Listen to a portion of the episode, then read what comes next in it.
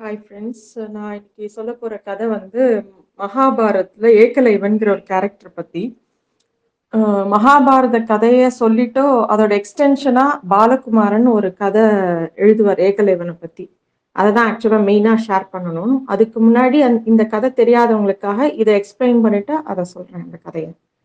மகாபாரத்தில் துரோணாச்சாரியார்ங்கிறவர் குலகுரு அவர் தான் டீச்சர் பாண்டவர்களுக்கும் கௌரவாஸ்க்கும் அவர் தான் டீச்சர் அவரோட ஸ்பெஷல் ஸ்டூடெண்ட் அர்ஜுனன். அவருக்கு அர்ஜுனனை பெரிய வில்லாளி ஆக்கணுங்கிறதுல ரொம்ப தீவிரமா இருப்பார். இந்த ஏகலைவன்கிறவர் வந்து ஒரு காட்டுவாசி பையன். அவன் வந்து மறைஞ்சிருந்து துரோணர் சொல்லி கொடுக்கறத பார்ப்பான். அவனுக்கு ரொம்ப ஆச்சரியமா இருக்கும். இவ்வளோ நன்னா சொல்லித்தராரு இவர் நமக்கு குருவா இருந்தா எவ்வளவு நல்லா இருக்கும்னு நினைப்பான். இவன் போய் கேட்பான் ஆனா அவர் மறுத்துரு மீன் அவர் ஒன்லி ராஜ பரம்பரைக்கு தான் சொல்லி தருவார். சத்திரியர்களுக்கு தான் மெயினா சொல்லி தருவார். ஸோ இவன் என்ன பண்ணுவான்? சரி இவர் நமக்கு சொல்லித்தரத்துக்கு வாய்ப்பு இல்லைன்னு சொல்லிட்டு இவன் என்ன பண்ணுவான்? அவரோட உருவத்தையே மண்ணுல பண்ணி அவன் குடிசை வாசல்ல வச்சு அதுக்கு பூஜை பண்ணி அவரை மானசீகமா ஒரு குருவா ஏத்துட்டு அவனே வில்ல கத்துக்க ஆரம்பிப்பான். பயங்கர திறமையா பண்ணுவான். ஒரு சமயம் அவன் விடுற அவன் ஒரு அர்ஜுனனும் அவனையும் ஒரு இடத்துல சந்திக்கிற மாதிரி இருக்கும். ரெண்டு பேரும் ஒரு டார்கெட் அர்ஜுனனை அடிக்க சொல்லுவாரு. அதை வந்து ஏகலைவன் அடிச்சிருவான் வேற இடத்துல இருந்து. அதை பார்த்தவொடனே இவருக்கு துரோணருக்கு யார் அவன் இவ்வளோ சூ சிறப்பா செய்யறானேன்னு போய் பார்த்தா இந்த ஏக்கலைவன் அம்பு விடுறத பார்ப்பார். எங்க நீ விடுன்னு அவனுக்கு ரெண்டு மூணு டெஸ்ட் வைப்பார். அவன் ரொம்ப நல்லா பண்ணுவான். இவருக்கு ரொம்ப ஆச்சரியமா இருக்கும். உடனே இவர் சொல்வாரு இவர் மனசுல வந்து அர்ஜுனனை விட அவன் திறமையா இருக்காங்கிறது தெரிஞ்சிடும் அவன்கிட்ட சொல்லுவார் சரி நான் யார் உன் குரு? அப்படின்ன நீங்க தான் அப்படிமா இவருக்கு ஆச்சரியமா இருக்கும். நான் எப்படி குரு நான் உனக்கு சொல்லி கொடுக்கவே இல்லையானோடனே இவன் அவரோட இவனோட குடிசைக்கு கூட்டிட்டு போய் இவரோட உருவத்தை காட்டுவான். இவன் மண்ணால இவரை செஞ்சு வச்சிருப்பான். இவருக்கு வந்து என்ன பண்றதுன்னு தெரியாது. அப்படியா நீ என்ன என்ன உங்களை தான் மானசீகமா வச்சு குருவா ஏத்துன்னு நான் எல்லாத்தையும் கத்துட்டேன்னு அவன் சொல்லுவான். உடனே இவர் கேட்பாரு சரி குருக்கு குரு காணிக்கைன்னு ஒண்ணு தரும். அப்பதான் அந்த வித்தை பழிக்கும்.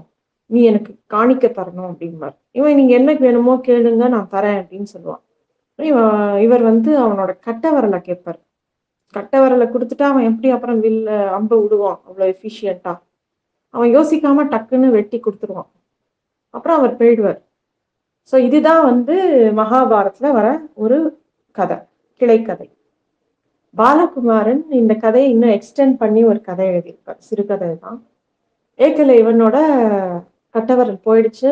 அவனுக்கு ரொம்ப முன்னாடி அளவுக்கு எஃபிஷியண்டா வில் அம்பு விட முடியல. வேட்டைக்கு போனாலும் அவன் கஷ்டப்படுறான். பாக்கி நாலு விரலை வச்சு அவன் ட்ரை பண்றான். பட் அது அவ்வளோ பவர்ஃபுல்லா இல்லை. இருந்தாலும் அவன் வந்து துரோணரை வணங்குறத நிறுத்தல. அவன் வச்சிருக்கிற சிலைக்கு டெய்லி பூஜை செஞ்சு டெய்லி வணங்குறான். அவன் ஒய்ஃப்க்கு ரொம்ப கோபம் வருது. என்னையா பண்ற? அவர் தான் வாழ்க்கையே கெடுத்து விட்டாரு. நீ இன்னும் அவரை போய் வணங்கின்னு இருக்கியே. இது வந்து நல்லாவா இருக்கு? அப்படின்னு கேக்குறான். இவனுக்கு பதில் சொல்ல தெரியல ஆனா மனசு சஞ்சலமா இருக்கு. அப்ப வந்து கிருஷ்ணர் வராரு அவங்க வீட்டுக்கு. கிருஷ்ணர் வந்தவொடனே ஏக்கலை இவனை பார்த்தவொடனே ரொம்ப ஆசையா எப்படி இருக்க? எனக்கு உன்ன மாதிரி ஒரு ஸ்டூடெண்ட் உலகத்துல இருப்பானா? நீ தான் வந்து ஒரு ஸ்டூடெண்ட்டுக்கு பெஸ்ட் ஸ்டூடெண்ட்டுக்கு எக்ஸாம்பிள்னா நீ தான் குரு பக்தினா உன்கிட்ட தான் கத்துக்கணும்னு அப்படியே இவனை புகழ்றாரு. ஏக்கலை இவனுக்கு ரொம்ப கூச்சமா இருக்கு. அவன் சொல்றான் இல்ல இல்ல எனக்கு எனக்கு மனசே ரொம்ப கவலையா இருக்கணும்னு உனக்கு எப்படி கவலை வரலாம்? நீ எப்பேற்பட்ட மனுஷன்? அப்படின்னு சொல்லி கிருஷ்ணர் அவனை திருப்பியும் சொல்றாரு. அவன் சொல்றான் இல்ல என் ஒய்ஃப் இன்னைக்கு காலம்புற கூட என்னைய ரொம்ப இதா பேசினா நீ என்ன பெரிய குரு குரு ஆச்சாரியன் ஆச்சாரியன்கிற அவர் உன்னோட வாழ்க்கையான உன் கட்ட விரலையே எடுத்துட்டாரு. இப்போ உன்னால ப்ராப்பரா ஒரு அம் ஒரு வேட்டைக்கு கூட போக முடியல. அவ அப்படின்னு சொல்லி அவ ரொம்ப என்னை கடுமையா பேசுறா. எனக்குமே மனசு ரொம்ப வருத்தமா இருக்கு. அவர் ஏன் என்ன கிட்ட இப்படி பண்ணினாருன்னு எனக்கு தெரியல. எனக்கு அதுக்கு உண்டான ஆன்சரே கிடைக்க மாட்டேங்கிறது அப்படின்னு சொல்லி அவன் ரொம்ப வருத்தப்படுறான் அப்ப கிருஷ்ணர் சொல்ல அச்சோ நீ அப்படி சொல்லாத. அவர் உனக்கு உன் குரு உனக்கு எவ்வளவு பெரிய நல்லது பண்ணியிருக்காரு தெரியுமா? நான் சொல்றேன் கேளு. நான் யார்கிட்டயும் சொல்லல ஆனா உன்கிட்ட சொல்றேன் கேளு. அதாவது இது மகாபாரத போர் நடக்கிறதுக்கு முன்னாடி நடக்கிற கதை. அப்போ வந்து அவர் சொல்றார் இன்னும் கொஞ்ச நாள்ல ஒரு பெரிய போர் வரப்போறது.